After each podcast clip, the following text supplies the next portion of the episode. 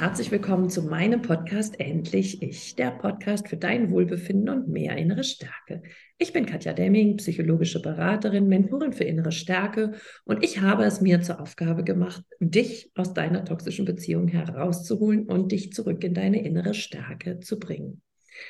Wir haben es doch alle verdient, aus tiefstem Herzen geliebt zu werden und nicht veräppelt zu werden, um es mal zu sagen.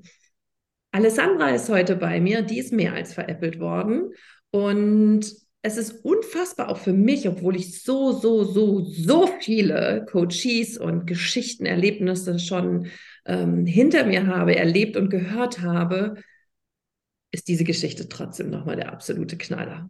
Ich habe noch nie so etwas erzählt bekommen, warum ein Mensch so groß, tief, fürchterlich lügen muss wo mir beim ersten Vorgespräch überhaupt nicht offensichtlich wird, warum er das tut. Alessandra, ich bin sehr, sehr froh, dass du heute deine Erfahrungen hier mit uns teilen möchtest, weil ich bin mir sicher, ich kann auch ganz viel von dir und deiner Geschichte lernen und bestimmt auch die Hörerinnen und Hörer draußen. Danke, dass du da bist. Ja, danke, dass ich hier sein darf, Katja. Ja, Alessandra, fang mal an, ein bisschen uns in deine Geschichte, in dein, ähm, ja, in deine Liebe zu Münchhausen, kann man fast sagen, äh, hineinzuholen. Wie fing denn das an, insofern, dass du gemerkt hast, nee, fang erstmal von vorne an, sorry. Ja, also ähm, die Kurzfassung von der ganzen Geschichte ist eigentlich, dass er für mich in die Schweiz gezogen ist. Ähm, und er hat dann in kurzer Zeit mein Leben komplett auf den Kopf gestellt, äh, mich betrogen und belogen. Und ich habe ihn dann am Ende, also eigentlich nach einem Jahr, zum Teufel gejagt. Und kaum, dass er ausgezogen war, hat er dann schnell eine neue Freundin. Und die betrügt er auch schon nach Strich und Faden. Und ja, erzählt die krassesten Lügen über mich. Welche äh, Lügen hat er denn dir zunächst aufgetischt, wenn wir erstmal bei deiner Beziehung bleiben? Genau, also ähm, die, allerkrasseste Lüge war ja, dass er mich ein Jahr lang im Glauben gelassen hat, er hätte eine jüngere Schwester auf Sardinien. Und ich habe das soweit auch geglaubt, weil ich muss so sagen, er hat ein altes Instagram-Profil, auf das kommt er nicht mehr drauf, weil er seine E-Mail-Adresse gewechselt hat und so weiter und so fort. Aber da war ich ja eigentlich mit ihm befreundet. Und ich habe da gesehen, dass er immer mit einer Frau geschrieben hat und die haben sich auch betitelt als ähm, Sorella und Fratello, also italienisch Schwester und Bruder. Und da bin ich eigentlich davon ausgegangen, dass das wirklich seine Schwester ist. Und nach der Trennung habe ich dann herausgefunden, dass sie es gar nicht ist.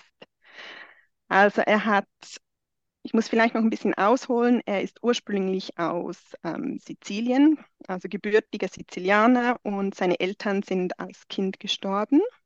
Und deshalb kam er dann zum ältesten Bruder seines Vaters zusammen mit seiner Zwillingsschwester. Die lebten in Belgien und sind dann nach Holland gezogen, weil die da so einen Delikatessenladen hatten mit italienischen, sizilianischen Köstlichkeiten. Und jüngere Schwester, von der er dann eben gesagt hatte, dass sie in, ähm, auf Sardinien lebt, die sei anscheinend in Sizilien geblieben und sie hätten nie groß Kontakt gehabt zu ihr. Ähm, die könne auch nur Italienisch ähm, und er kann zwar auch Italienisch, aber halt, äh, weil er halt 40 Jahre dann in Holland gelebt hat, hat er das irgendwie halt nicht so gebraucht.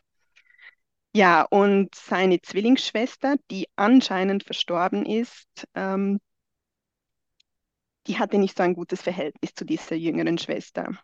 Und als er dann mich kennengelernt hatte, ähm, hat er immer gesagt, ja, die ist so eifersüchtig auf dich. Und dann hat er irgendwas, plötzlich hat er gesagt, ja, so ein Streit sei entstanden zwischen ihm und seiner jüngeren Schwester. Und dann hat er sie einfach blockiert auf allen Kanälen. Und das macht er sehr gerne wenn ihm jemand nicht mehr geheuer ist oder ihm zu nahe tritt oder zu viel weiß von ihm, zack, wird die Person blockiert. Ja, Wahnsinn. Ja. Ja, und das war so, das war eine dieser krassen Lügen. Eine andere Lüge war, dass er mir immer Bilder geschickt hat von seinem Porsche, den er sich geleistet hat, für den er schwer, schwer gearbeitet hat. Und dann, als ich dann das erste Mal ihn besuchen ging, äh, in Holland, da hat er mir irgendwie drei Tage vorher, hat er mich am Morgens um fünf aus dem Bett geholt. Also ähm, kamen WhatsApp-Nachrichten. Oh, mein Porsche wurde geklaut, das gibt's doch nicht. Ich habe die Polizei im Haus und ich dachte mir so, oh mein Gott, du armer Kerl und so. Und ähm, ja, er hat dann aber hat sich irgendwie einen Tag aufgeregt drüber und danach kam die Geschichte nie mehr auf. Und irgendwann habe ich mal so nachgehakt. Ich so, ja du, was ist jetzt mit deinem Porsche? Haben die den jetzt gefunden? Ja, der sei in Den Haag gefunden worden. Den hätten sie gebraucht, um in ein Juweliergeschäft einzubrechen. Der Porsche habe Totalschaden und er bekomme dann das Geld von der Versicherung. Und ich dachte so, okay. Und Nachdem wir dann schon lange getrennt waren, habe ich ja noch Kontakt dann aufgenommen zu seiner verrückten, in Gänsefüßchen Ex-Freundin. Also die hat er mir immer als seine verrückte Ex-Freundin ähm, verkauft. Und stellt sich heraus, das ist ihr Porsche und gar nicht seiner. Oh nein. Ja, genau. Ja, und einfach ganz viele solche kleinen Lügen hat er mir aufgetischt. Ähm, ich, ich könnte hunderttausend nennen und irgendwie kommt mir dann jetzt natürlich gerade kein in den Sinn, aber es sind wirklich von, von ähm, ja, ich habe jemanden im, im Zug auf dem Nachhauseweg kennengelernt, die hat zu mir gesagt, ich hätte so tolle Tattoos überall. Also ich muss sagen, er sieht halt aus wie ein Gangster, ja, Glatze, Bart, überall tätowiert und er ist halt so ein Hingucker. Also man, wenn, wenn man ihn sieht, dann guckt man einfach hin, weil er hat eine ganz spezielle Ausstrahlung. Also er, er wirkt sehr interessant auf, auf die Leute, egal ob Mann oder Frau. Und dann habe ich mir gedacht, komisch, dass dir diese Geschichten immer nur passieren, wenn ich nicht dabei bin, weil er ist ganz oft nach Hause gekommen und hat so komische Geschichten erzählt, eben dass Leute ihn angesprochen hätten. Und ich denke mir so, in der Gegend, wo wir gewohnt haben, ähm, das sind alles so ältere, reiche Damen unterwegs. Also ich glaube kaum, dass eine von denen dich anspricht und sagt, wow, du hast coole Tattoos. Also echt nicht, das macht in der Schweiz eigentlich niemand, außer vielleicht meine Mutter. Aber die ist auch, die ist auch ganz anders. Ähm, ja, und einfach solche Dinge. Und das war schon ähm, ja, sehr krass. Ah, das ist ja ein, eine riesen Bindungsverletzung auch und, und du hast ihm ja eigentlich nie wirklich vertrauen können. Jetzt Ja, hast du am Anfang ähm, natürlich erstmal alles geglaubt, die Geschichte mit dem Porsche, ne, dass es eine Schwester auf Sardinien gibt, dass er eine verlorene Zwillingsschwester hat. Ne? Ähm, wie bist du ihm denn auf die Schliche gekommen, dass du ihm gar nicht vertrauen kannst? Ja, also eben, das waren so halt kleine Dinge, die er mir aufgetischt hat. Am Anfang war das noch so, dass er gesagt hat, in seiner Wohnung in Holland, da hätte noch nie eine Frau übernachtet. Und als er dann zur Arbeit fuhr, habe ich natürlich seine ganze Wohnung auf den Kopf gestellt, weil ich bin ja auch nicht von Blödikon. Ähm, ich wollte ja wissen, mit wem habe ich es da zu tun. Und dabei habe ich dann gesehen in der einen Schublade in der Küche, das war so eine Chaos-Schublade, da habe ich seinen Personalausweis gesehen. Ähm, und da war ein ganz anderer Name drauf als den, den er mir angegeben hatte. Ja, also er hatte mich, er hatte sich mir verkauft mit einem italienischen Namen. Irgendwann hat er dann gesagt, ja, ähm, früher hieß ich äh, so und so, also so einen italienischen Namen. Ähm, und jetzt heiße ich aber so. Und ich sagte ihm noch so, aber wie geht das? Wie kannst du zwei Identitäten haben? Und dann sagte er, ja, das hat meine verstorbene Zwillingsschwester damals noch gemacht, als wir ausgezogen sind von meinem Onkel. Ähm, ähm, das sei möglich gewesen damals in Holland, dass man zwei Identitäten haben kann. Und ich dachte so für mich, äh, das kann doch gar nicht sein. In keinem Land der Welt kannst du legal zwei, zwei Identitäten haben.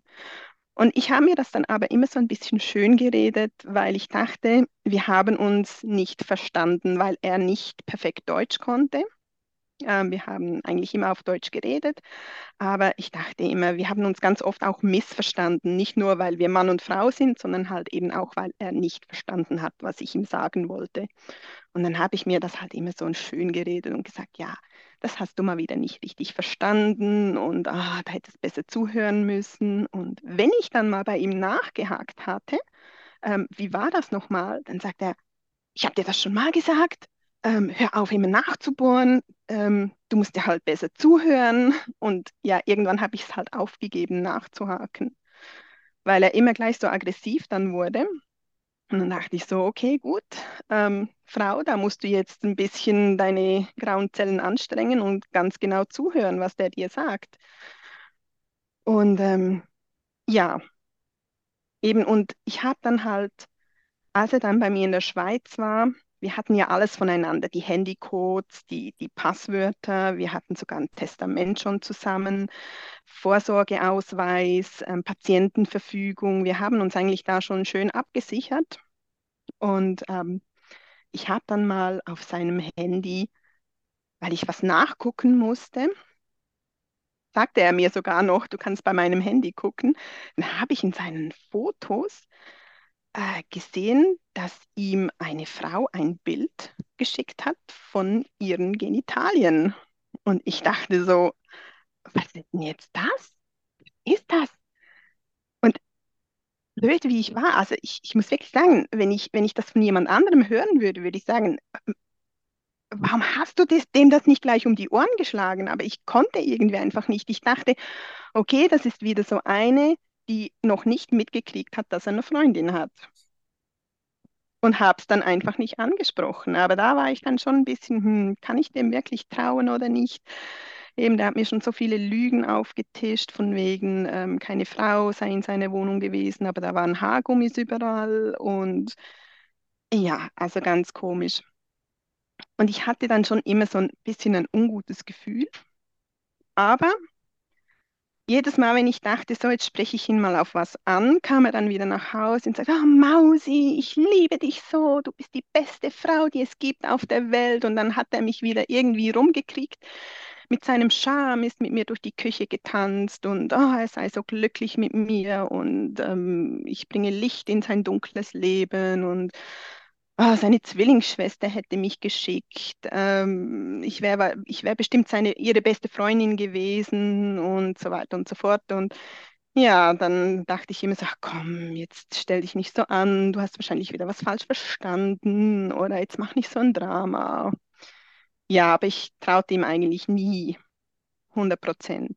Ja, das konntest du ja auch gar nicht. Ne? Und wenn dann immer mehr Dinge auffallen, die nicht zusammenpassen, dann kann man ja auch gar nicht mehr irgendeinen gesagten Satz nicht hinterfragen. Ja, ja. Und, und es war halt auch, ja, erzähl. Nee, mach du. es war dann halt auch so, er war wahnsinnig eifersüchtig und ich habe mich dann irgendwann, es gab wirklich zwei extrem dramatische Situationen, die, ähm, die mich heute noch fast zum Schwitzen bringen, wenn ich daran denke, weil sie einfach wirklich nicht schön waren. Ähm, deshalb habe ich mich auch immer gescheut, etwas anzusprechen, weil ich dachte, jetzt flippt er gleich wieder so aus. Und die eine Situation war die, dass ich, ähm, dass mein Ex-Freund mich mal angerufen hatte, einfach so, um zu fragen, wie es mir geht. Und ich habe dann das Telefon abgenommen, also entgegengenommen und dann sagte, dann habe ich gleich gemerkt, wie neben mir die Stimmung kippt bei ihm. Und ja, mein Ex-Freund wollte einfach wissen, wie es mir geht. Ich habe das Telefonat sehr kurz gehalten, weil ich genau wusste, jetzt, jetzt ist Drama. Jetzt ist Feuer unterm Dach und jetzt, jetzt wird es nicht schön. Dann habe ich aufgehängt. Dann sagt er, was wollte der? Und ich sehe, ja, der wollte nur wissen, wie es mir geht. Ja, was das, ihr seid nicht mehr zusammen, was, was das soll. Dann, dann wurde er so wütend, dann sagt er, und du hast noch mitgemacht, du hast mitgeflirtet und so blöd gelacht. Dann hat er mich nachgeäfft. Und ich dachte so, was, was, was geht hier ab? Und ich war mich das nicht gewohnt, weil mein Ex-Freund war die Ruhe in Person. Und ich hatte nie, ähm, ich hatte zwei langjährige Beziehungen und beide waren sehr ähm, gesetzte, gestandene Männer, äh, ruhig und die haben nicht so gestritten. Und dann kommt eben dieser Südländer daher mit so viel Emotionen und, und ich dachte so, boah, da hast du dir ja was Schönes angelacht. Dann ist er aufgestanden, hat seine Schuhe angezogen, seine Autoschlüssel genommen und sagt so, ich fahre jetzt zu deinem Ex, ich weiß ja genau, wo der wohnt und ich schlage den spitalreif. Und wenn er Glück hat, landet er noch im Spital. Es könnte auch sein, dass er nie mehr aufsteht. Und ich dachte so, meine Güte, ich habe wirklich, ich habe angefangen zu zittern. Ich war gelähmt, wie am, ganz, am ganzen Körper wie gelähmt. Habe dann ihm gesagt, nee, das machst du nicht. Und er sagt, warum nicht? Liebst du ihn noch, dass du mich aufhalten willst? Und ging zur, zur Haustür, hat die aufgemacht und ich habe hab mich dazwischen gestellt und gesagt, nein, das machst du nicht. Und der Streit, der ging etwa eine Stunde. Da hat er, der hat mich angeschrien und ich habe gezittert und geweint. Dann hat er den Ring vom Finger genommen, weil wir waren ja verlobt. er hat mir den Ring an den Kopf geworfen. Ich glaube, er wollte mich gar nicht am Kopf treffen, aber er hat mich halt getroffen. Ähm, ja, und hat wirklich, der hat, der ist so komplett ausgerastet. Also die ganze Wut ist auf mich eingeprallt und ich, ich, ich war einfach da. Ich habe gezittert. Ähm, ich hatte Angst, dass ich ohnmächtig werde, weil ich schon das, das, das Ameisenrennen in meinen Fingern gespürt habe. Und irgendwann hat er sich dann beruhigt und gesagt, oh, es tut mir so leid, dass ich so ausgerastet bin und du kannst ja gar nichts dafür und ich liebe dich doch über alles und ich habe so Angst, dass dich mir jemand wegnimmt, dass du zurückgehst zu deinem Ex-Freund und ja, hat sich dann, hat, hat wieder mich ganz blumig umgarnt und mir seine Liebe geschworen und äh, ja, also es war echt ganz krass. Und ich habe das dann halt einfach abgetan, weil er halt ein südländisches Temperament hatte. Und ich dachte mir so, meine Güte, da wirklich, das wird eine ganz heftige Beziehung mit dem. Also wenn der, wenn der ständig so ausrastet, dann gnade dir Gott. Ja, das war das eine Erlebnis. Deshalb hatte ich natürlich auch Angst, ähm, irgendwelche Differenzen anzusprechen. Und das andere Mal war, als er mich in Holland, als wir seine Wohnung ähm, abgegeben haben und sein Auto seinem Arbeitgeber zurückgebracht hatten, ähm, da hat er mich, da war das auch komplett ausgerastet, weil mir ein Kollege, den ich schon über 30 Jahre kenne, mir ein WhatsApp geschrieben hat, hey, ich hoffe, es geht dir gut, ich habe gerade an dich gedacht und hat noch so dummerweise so ein, ein Kuss-Emoji hinterhergeschickt. Und da ist er auch komplett ausgerastet, hat mich klein gefaltet, wie respektlos ich sei ihm gegenüber, ich sei. Und dann wirklich unterste Schublade, die hat er gleich aufgemacht. Eine verdammte Dreckschlampe, Entschuldigung, eine Hure. Ähm, ja, also hat mich aufs Übelste beschimpft und richtig fertig gemacht. Ähm, wir sind zum Auto auf dem Parkplatz gelaufen. Da ist er eingestiegen und davon gefahren. Und ich war nachts um zehn, halb elf in einem wildfremden Land, wo ich die Sprache nicht beherrsche, nicht wusste, wo genau ich war, hat er mich alleine gelassen. Was? Ja. Er ist dann zurückgekommen und hat mich abgeholt und mich nochmal eine halbe Stunde lang klein gefaltet. Ja, und deshalb habe ich natürlich nie Streit gesucht. Ja, so spannend, ne? Das ist ja auch das, was ich feststelle, was sich immer wiederholt, ne? Dass sie selbst so mega eifersüchtig sind, aber Mhm. genau das machen. Ja, Und ständig irgendwelche Techtelmechtel haben rundherum. Und so war es ja dann auch bei dir, ne? Dass es so zu dem ja. Wendepunkt in, in eurer Beziehung gekommen ist. Wie lange wart ihr da zusammen? Ähm, also insgesamt waren wir ein Jahr zusammen und ähm, bei uns war es aber so, was bei anderen zum Beispiel, keine Ahnung, die Lovebombing-Phase ging bei anderen vielleicht zwei, drei Monate, das ging bei mir irgendwie sieben Tage und dann hatten wir schon Streit. Also das war alles irgendwie verkürzt und intensiviert. Also ich habe irgendwie das Gefühl, dass ähm, einfach alles wirklich zum Bersten voll war mit seinen Gefühlen. Ähm, und das aber immer nur eine kurze Zeitspanne ähm, aufrechterhalten werden konnte. Also Er hat gehasst aufs Blut, er hat geliebt aufs Blut, er war lustig ähm, und dann war er dann aber wieder totunglücklich und also einfach alles immer im Extremen. Also er konnte nicht ein normales Level halten. Also er war immer furchtbar extrem in allem, was er tat. Ja, klar, ja. Und wie kam es dann dazu, dass du gesagt hast, so an dieser Stelle steige ich aus diesem Lügenkarussell heraus? Ja, also es war dann eigentlich so, ähm, als der Krieg in der Ukraine kam, da wurde er komplett anders. Also ich habe schon gemerkt, dass er in der Zeit immer unglücklicher wurde und seine Launen, die waren so übel. Also ich war, ich wusste manchmal echt nicht, wie ich mich verhalten sollte. Ich war die ganze Zeit auch angespannt. Ähm, was darf ich sagen, was darf ich nicht sagen? Also äh, permanent unter Stress war ich eigentlich. Ich bin auch krank geworden, ich hatte einen Hörsturz. Ähm, meine Bandscheibe ähm, hat ständig geschmerzt. Ja, und dann merkte ich, dass er eben immer schlecht gelaunter wurde. Es war wirklich ganz, ganz krass.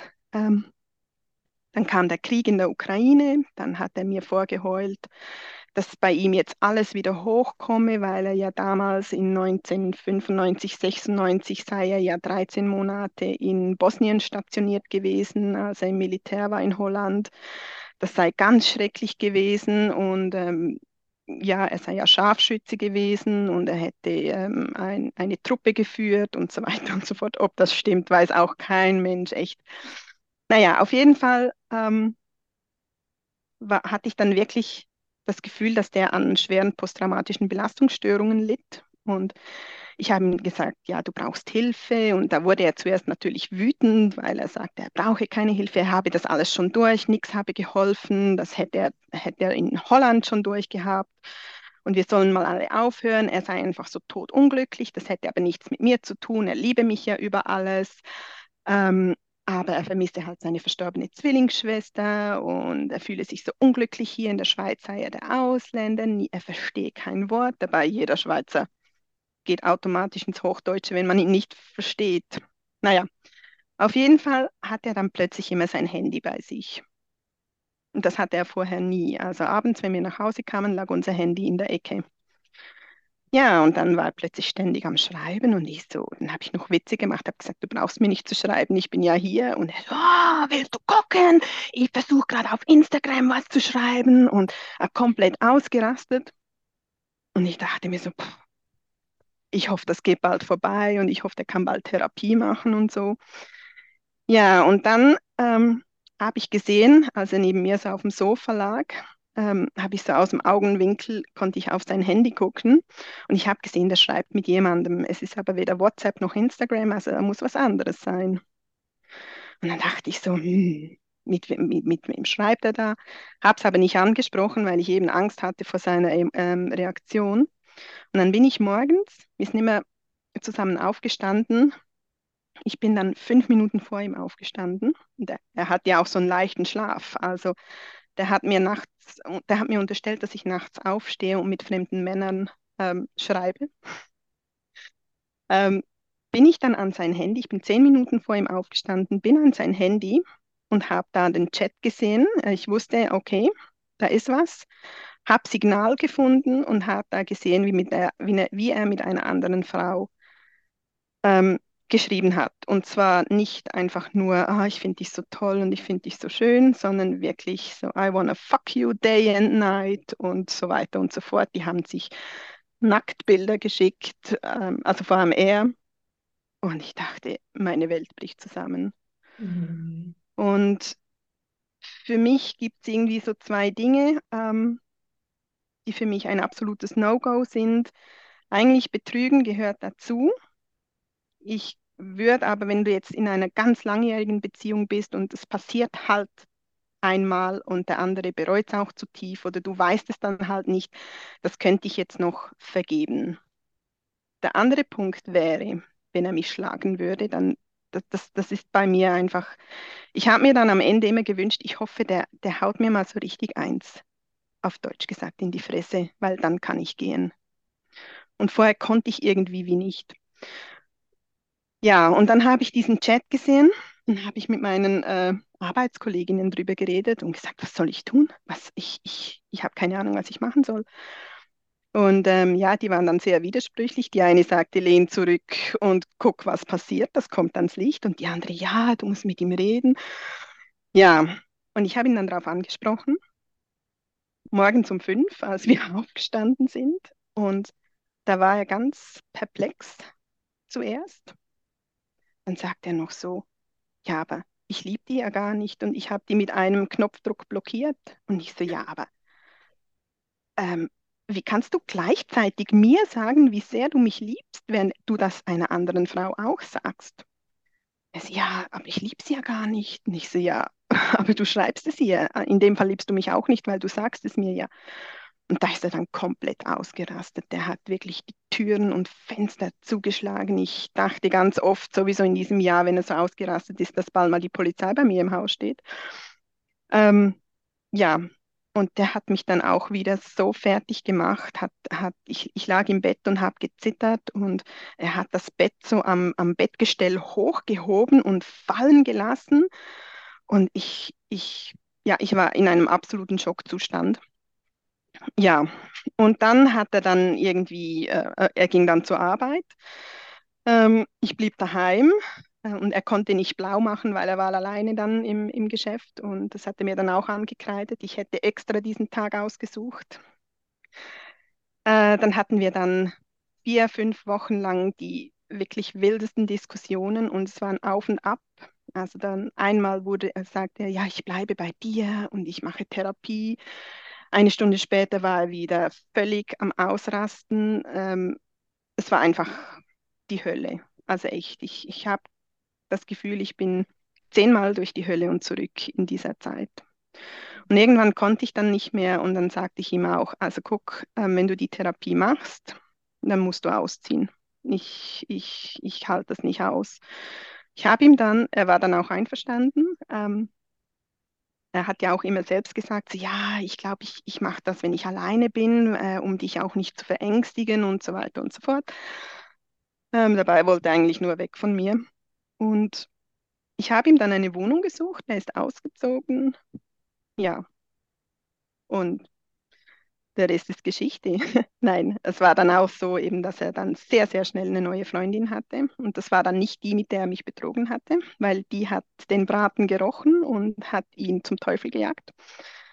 Weil er bei ihr auch so ähm, ausgetickt ist am Telefon. Ja, genau. Vielleicht magst du uns mal kurz da reinholen. Also ich, ich bin ja, ich bin echt sprachlos, weil ich frage mich bei jeder Lüge, warum macht er das? Ne, klar, einerseits will er vielleicht das Opfer sein, dann ist ganz viel Projektion dabei, ne? Mhm. von sich ablenken wollen, Aufmerksamkeit bekommen. Vielleicht ist es auch einfach eine Lebensgeschichte, die schon seit Jahrzehnten zusammengelogen ist und die er einfach immer wieder aufrechterhält. Und ähm, ja, ihr habt euch dann getrennt und im Vorgespräch hast du mir dann aber gesagt, dass quasi im Nachhinein super viel herausgekommen ist. Wie kam es denn dazu? Ja, genau. Also es ist ja eigentlich so, ich wusste ja nicht, mit was das ich es zu tun hatte und ich habe mich ständig hinterfragt. Ich dachte, mein Gott, ähm, du hast jetzt einfach diesen Menschen, der, der schwer krank ist mit posttraumatischer Belastungsstörung, ähm, einfach sich selbst überlassen, weil er hat mir ja wie ein Mantra immer gesagt, halte ich fest, ich habe für dich mein Land verlassen. Mhm. Ich habe für dich mein Land verlassen. Und mein schlechtes Gewissen, das hat mich so gequält. Und dann wusste ich auch nicht, ähm, eben mit was, dass ich es zu tun hatte. Ich dachte, der hat so schwere ähm, eben posttraumatische Belastungsstörungen und ich dachte einfach, ich muss denen noch helfen.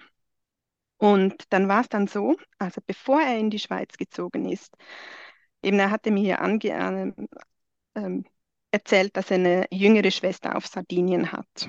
Mhm. Und dann dachte ich, okay, ich hatte, die kann leider nur Italienisch, aber zum Glück gibt es gute Übersetzungsprogramme. Dann mhm. habe ich der geschrieben. Ähm, es war dann so, bevor er in die Schweiz kam, hatte er so, ich weiß gar nicht, ob ich das schon gesagt habe, hat einen Streit inszeniert und hat sie blockiert.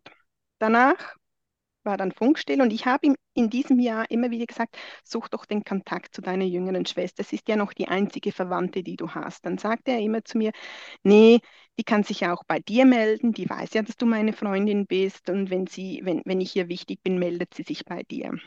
Und dann ging es ihm dann eben so schlecht, also der hat auch wirklich so grauenhaft schlecht ausgesehen, ähm, dass ich ähm, sie kontaktiert hatte. Also er hat mich ja eigentlich ursprünglich gezwungen, sie auch zu blockieren. Das mache ich aber nicht. Ich blockiere die Menschen nicht, außer ähm, ich habe triftige Gründe, weil es ist einfach lächerlich.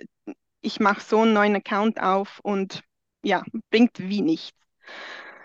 Ähm, dann habe ich ihr geschrieben, ähm, ja, ihr Bruder sei jetzt bei mir in der Schweiz, ähm, wir seien ein Jahr zusammen gewesen, er hätte mich leider betrogen und vielleicht würde es ihm gut tun, wenn sie wieder Kontakt hätten.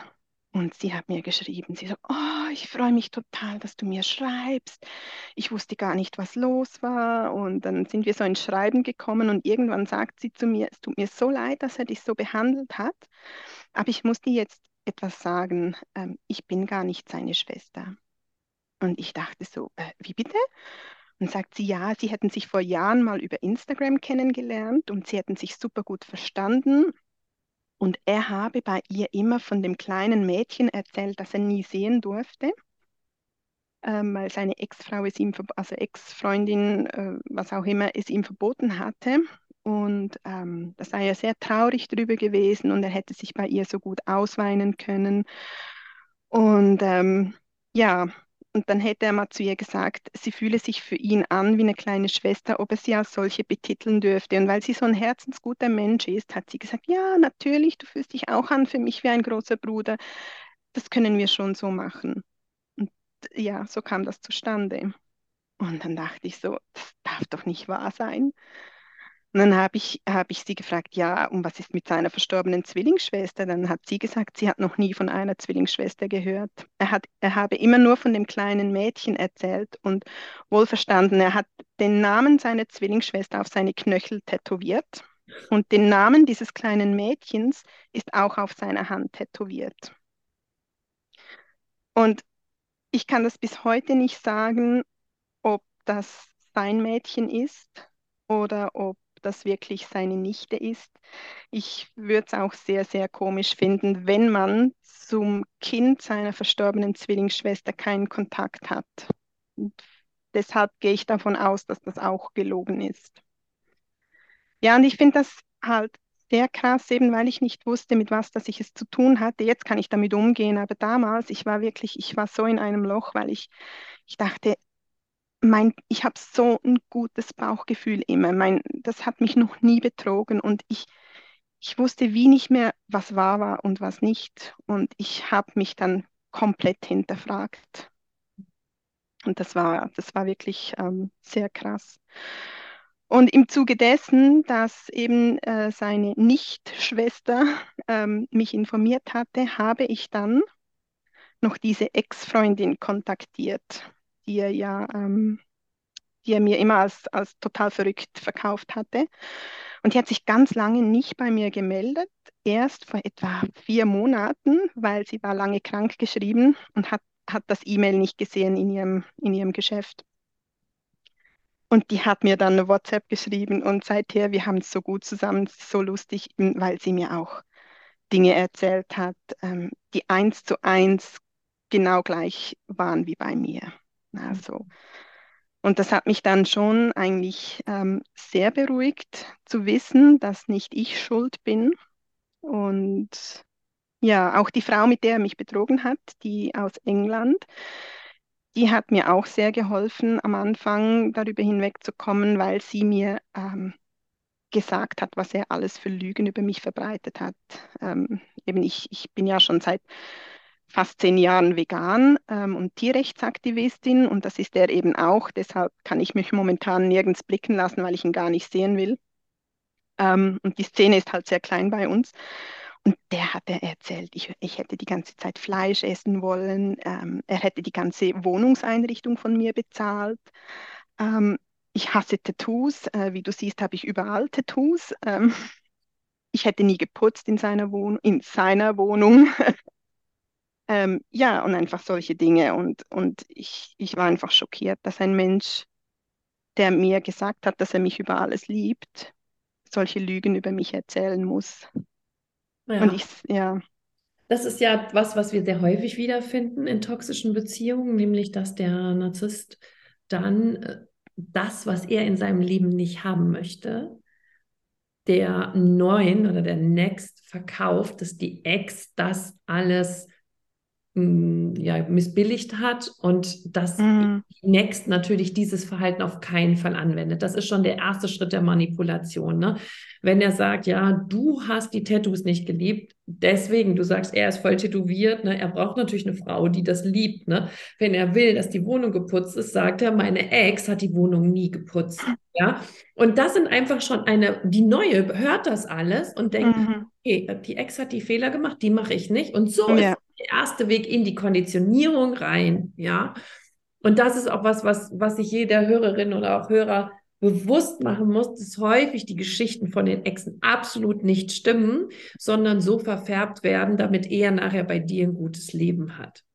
Jetzt muss ich ja sagen, nach all den Geschichten, die du mir erzählt hast, und das hast du jetzt eben ja schon selbst auch angedeutet, du hast unfassbar viel zugelassen. Sicherlich auch aus dem Grund oder aus dem Schuldbewusstsein, dass er sein Land für dich verlassen hat. Oder wie würdest du das rückblickend sehen?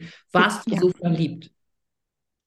Ja, also es war tatsächlich so, ich habe mich sehr, sehr schuldig gefühlt, eben, dass ich ihn quasi aus seinem Leben geholt hatte.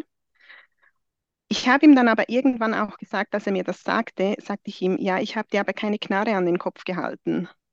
Und jedes Mal, wenn er mich wieder gefügig machen wollte, hat er mir immer angedroht, ich gehe zurück nach Holland. Und das war für mich damals wirklich das Allerschlimmste, dass, dass dieser Mensch, den ich so geliebt habe, dass der einfach zurückgehen würde, ähm, um mich zu bestrafen. Und ich habe mir dann immer noch mehr Mühe gegeben, ähm, noch besser zu sein, noch ähm, angepasster, noch lieber, noch verständnisvoller. Ja, also ich habe wirklich alles versucht zu machen und ich habe mich dabei völlig vergessen. Und ja, nachdem ich dann herausgefunden hatte, das war auch etwa so vor vier, fünf, ja, vier Monaten maximal, ähm, dass ich es hier mit einem Menschen zu tun habe, der eine, eine, der eine narzisstische Persönlichkeitsstörung hat. Von da an ging es mir wirklich viel, viel besser, weil ich es endlich einordnen konnte, dieses ganze Verhalten, ähm, was da passiert ist, konnte ich endlich sagen, ah, Gott sei Dank, das, das hat der gemacht, weil er weil der so ist, also weil der zu einem Narzissten gemacht wurde, wie auch immer. Es ist nicht meine Schuld. Und von dann konnte ich mir auch endlich anfangen, selber zu verzeihen, dass ich ähm, zugelassen habe, dass jemand so mit mir umgeht. Und auch mit dem Wissen, dass das den klügsten Menschen passiert, den äh, wirklich geschultesten äh, Leuten auf dieser Welt, dass die halt einfach da reinfallen können. Ja. Absolut. Also ich habe auch so viele Psychologinnen und Psychotherapeuten und Psychiater in unser, in, in meinen Klientenstamm. Das ähm, passiert einfach jedem. Und das ja. ist total wichtig, dass, dass ja. Du das verstehst, dass du oder alle, die das auch gerade hören, ne, dass man dieses ähm, sich die Schuld gibt, ne, äh, dass das eben nicht weiter belastend wirken sollte. Ja. Denn ähm, A kann das jedem passieren und B hattest du auch noch nicht alle Informationen zu dem Zeitpunkt. Mhm. Ähm, wie bist du auf Narzissmus gekommen? Wer hat dich denn darauf gebracht? Das frage ich mich schon die ganze Zeit. Also ich, ich glaube ja, es haben mir schon viele Leute immer mal wieder gesagt, ja, der ist ein Narzisst, das ist ein Narzisst. Und ich habe mir da nicht weiter Gedanken darüber gemacht, weil ich ähm, wenn du mich gefragt hättest vor einem halben Jahr, was ist ein Narzisst, hätte ich dir gesagt, ja, das ist so ein egoistischer äh, Mensch, der nur seine eigenen Bedürfnisse ähm, wahrnimmt und alle anderen dann niedermäht. Und darum habe ich mich auch gar nie wirklich mit dem Thema befasst. Und irgendwann ähm, hatte ich mit, mit einer Kollegin von mir geschrieben, die auch im Tierschutz tätig ist, und die sagte mir dann, ja, google doch mal ich habe ihr ein paar Dinge erzählt und sagt, sie google doch mal Gaslighting, Lovebombing und da war es mir dann klar. Dann, da kam ich dann richtig ins Thema rein und eben unter anderem bin ich dann auf deinen Podcast gestoßen und habe mir sicher etwa ähm, 10, 12 Interviews angehört und ich dachte, wow, das kann nicht wahr sein. Das ist eins zu eins meine Beziehung. Genau so, genau so ging es bei mir ab. Und da wurde mir so vieles klar dass ich dann einfach endlich meine innere Ruhe auch finden konnte. Okay, das Ganze ist jetzt ein gutes Jahr her oder zwei? Ja, schon? nein, Ein nein, ein Jahr. Also über ein Jahr, ein bisschen über ein Jahr. Wie geht es dir jetzt? Würdest du sagen, du kannst damit oder hast damit abgeschlossen und kannst du wieder vertrauen überhaupt? Kannst du deinem Bauchgefühl wieder vertrauen? Hol uns da mal rein. Ja, also ich würde schon sagen, ja, es geht mir eigentlich sehr, sehr gut. Ähm, es gibt hin und wieder mal so einen Tag, wo ich, äh, kennen wir alle, wo es einem nicht so gut geht. Und dann, wenn ich dran denke, dann denke ich mir so, boah, nee, echt, hey, warum, warum ist mir das nur passiert? Ähm, ja, aber im Großen und Ganzen geht es mir eigentlich wirklich sehr gut. Ich habe auch Vertrauen in, ein, in mein Bauchgefühl, weil ich jetzt eben weiß, ähm, rückblickend muss ich ja sagen, habe ich all die Red Flags gesehen und ich hatte immer ein ungutes Gefühl und das hat mich ja eigentlich nicht belo belogen, was, was ihn ähm, betrifft. Ich habe es mir einfach schön geredet und da bin ich natürlich selber, ähm, muss ich mich an der Nase nehmen. Das, was ich anderen Leuten immer sage, hör auf, dir alles schön zu reden. Ähm, gerade so im Bereich Tierschutz, äh, hört mal auf, euch das alles schön zu reden, ähm, habe ich jetzt halt gemacht und ja, weil ich halt auch so mit so Glaubenssätzen groß geworden bin, so wie man sich bettet, so liegt man. Wer A sagt, muss auch B sagen. Man muss, wenn man Fehler macht, mit den Konsequenzen leben. Ja, war das halt am Anfang sehr schwierig, ähm, diesem Bauchgefühl auch Raum zu geben, dass ich sagen konnte, hey, nee, das stimmt jetzt was nicht. Dann habe ich es mir halt lieber schön geredet. Und auch, weil ich wusste, ich, ich wusste ja meine Grenzen und ja, ich habe dann nicht weiter ähm, geforscht und, und ihn gedrängt, irgendwie was zu sagen, weil ich wusste, wenn die Antwort mir nicht gefällt, muss ich Konsequenzen ziehen. Und ich war noch nicht bereit dazu. Ja, aber jetzt würde ich sagen, äh, vertraue ich wieder absolut. Und er hat ja dann auch recht gehabt. Ich bin wieder mit meinem Ex-Freund zusammen, weil wir dann einfach halt gemerkt haben, unsere Zeit ist ja gar noch nicht zu Ende. Ähm, ja, und er erzählt jetzt einfach jedem rum, ich hätte ihn betrogen und sei zurück zu meinem Ex. Ja, Ja, genau. Das ist, passt dann wieder in wenn ihm seine das, neue schöne Scheinwelt rein. Ne? Genau, wenn es ihm gefällt. Und alle Ja, anderen tragen die Verantwortung. mm, Ne? ja, absolut. Aber wie schön, wie schön, dass du ähm, ja zumindest wieder äh, vertrauensvoll lieben kannst. Das Ja, ist was total Schönes, finde ich. Ähm, ist es so, dass ihr hier und da trotzdem nochmal durch dieses, diese Liebe, dieses eine Jahr zu diesem Holländer, sage ich mal, in deiner heutigen Beziehung trotzdem auch Probleme hier und da hast, wo du, wo du denkst, N das habe ich ihm zu verdanken? Nein, gar nicht. Also das Gute war ja, dass ich ähm, mit meinem Freund war ich vorher ja 13 Jahre zusammen Und ja, ich hatte meine Gründe, warum, dass ich mich getrennt hatte. Und ich hatte mich ja auch nicht wegen dem Holländer von ihm getrennt, sondern ich, ich war da in der Trennung und habe den gleichzeitig kennengelernt. Allerdings hatte er überhaupt nichts damit zu tun, ähm, dass ich mich getrennt hatte. Das war wirklich einfach purer Zufall. Und der hat mich dann genau zu dem Zeitpunkt gepackt, wie so ein Greifvogel, weil er genau wusste, ah, jetzt kann ich zugreifen. Die ist jetzt genau so verwundbar, die, die glaubt mir jetzt alles. Und ja, der hat mir natürlich dann den Schmus so gebracht, dass ich drauf reingefallen bin. Ähm, aber es hat auf die Beziehung jetzt mit meinem Partner keinen Einfluss. Der ist auch mega verständnisvoll. Der hat auch immer, er hat auch immer gesagt, ja, du kannst mit mir da über alles reden. Und sagte ich ihm, ja, ähm, ich weiß, dass ich das kann, aber das werde ich nicht machen, weil das ist nicht deine Baustelle. Du hast ganz andere Baustellen. Ähm, und das sind Dinge, die muss ich mit mir klären oder mit einem Therapeuten. Und das, das findet er auch wirklich gut. Ich weiß aber, dass ich jederzeit seine Unterstützung hätte. Ähm, ja, und es ist auch ein bisschen schwierig. Ich glaube, wenn du selbst nicht in so einer Beziehung warst, egal ob das deine Liebesbeziehung war, Eltern, Geschwister, was auch immer, kannst du nicht annähernd nachvollziehen, weshalb das man geblieben ist. Also ich Mhm. glaube, das kann wirklich keiner. Definitiv, da spielt Und das kann man dann auch nicht erklären, weshalb man geblieben ist. Und er, er denkt, er, er, er sagt manchmal auch, aber du bist doch so schlau, warum hast du dir, warum hast du das zugelassen? Sag ich, ich kann es dir nicht erklären. viel. Es geht einfach nicht.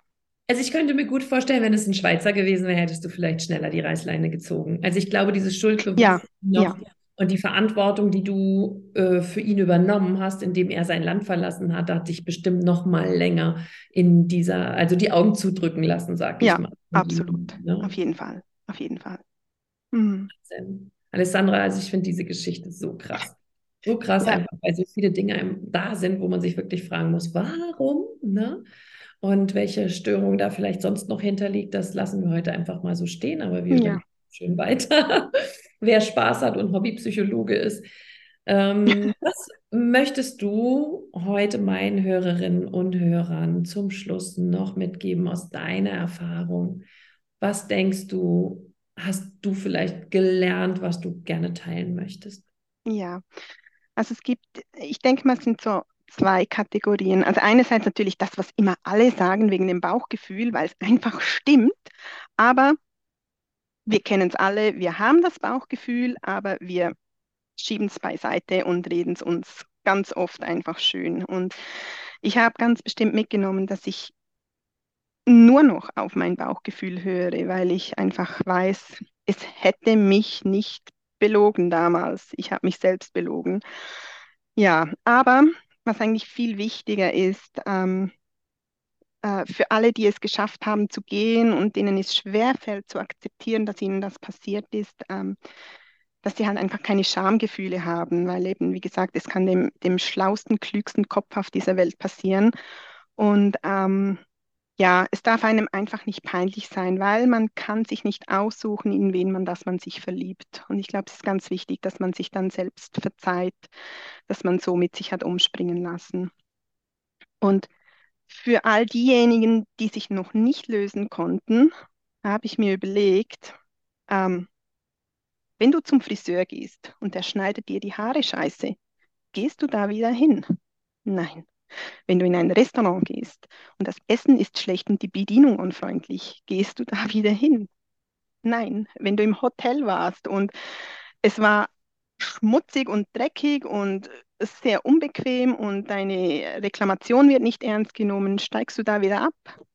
Nein. Und weshalb sollte man bei einem Menschen bleiben, der einem nicht gut tut? Oder weshalb sollte man den zurückwollen? Wunderschön. Das möchte ich jetzt gar nicht hinzufügen, weil ich denke, das darf noch ein bisschen nachsacken bei den Hörerinnen und Hörern. Du hast absolut recht. Ne? Dieses Ganze, was uns nicht gut tut und uns schadet, können wir wirklich loslassen, weil wir das vielen anderen Dingen eben auch im Alltag können und beherrschen und tun. Ja. Alessandra, vielen, vielen Dank für deine Zeit, für deine Geschichte, für deine Inspiration und auch für deine Erkenntnisse und Learnings bin mir sicher, dass sich sehr, sehr viele da draußen wiedergefunden haben und auch viel von dir lernen können. Vielen Dank. Ja, ich danke dir und vielen Dank für deine wertvolle Arbeit, weil ich glaube wirklich, dass sie sehr vielen Leuten nur alleine von den Podcasts sehr, sehr weiterhilft. Ja, danke, danke vielmals. Ich hoffe, du konntest dir einige Aspekte aus dieser Geschichte von Alessandra mitnehmen. Was ich zum Schluss nochmal super spannend fand, war, dass er sie ständig belogen hat und sie verstanden hat, dass sie sich selbst zusätzlich auch noch belogen hat. Häufig ist es so in toxischen Beziehungen, dass wir genau das, was der Partner mit uns macht, auch mit uns selber weiterhin tun. Darum soll es auch in meinem nächsten Podcast gehen. Dort geht es nämlich darum, wie sehr lebe ich noch in einer toxischen Beziehung zu mir selbst. Darauf darfst du dich schon freuen. Also ich freue mich, wenn du beim nächsten Mal wieder einschaltest und ich würde mich auch riesig freuen. Ich bekomme nämlich so viele Danksagungen auch für diesen Podcast, wenn du mir einfach auf iTunes oder Spotify eine 5-Sterne-Bewertung dalässt, damit auch andere davon überzeugt werden, dass dieser Podcast wirklich weiterhilft. In diesem Sinne, sorge gut für dich. Alles Liebe, deine Katja.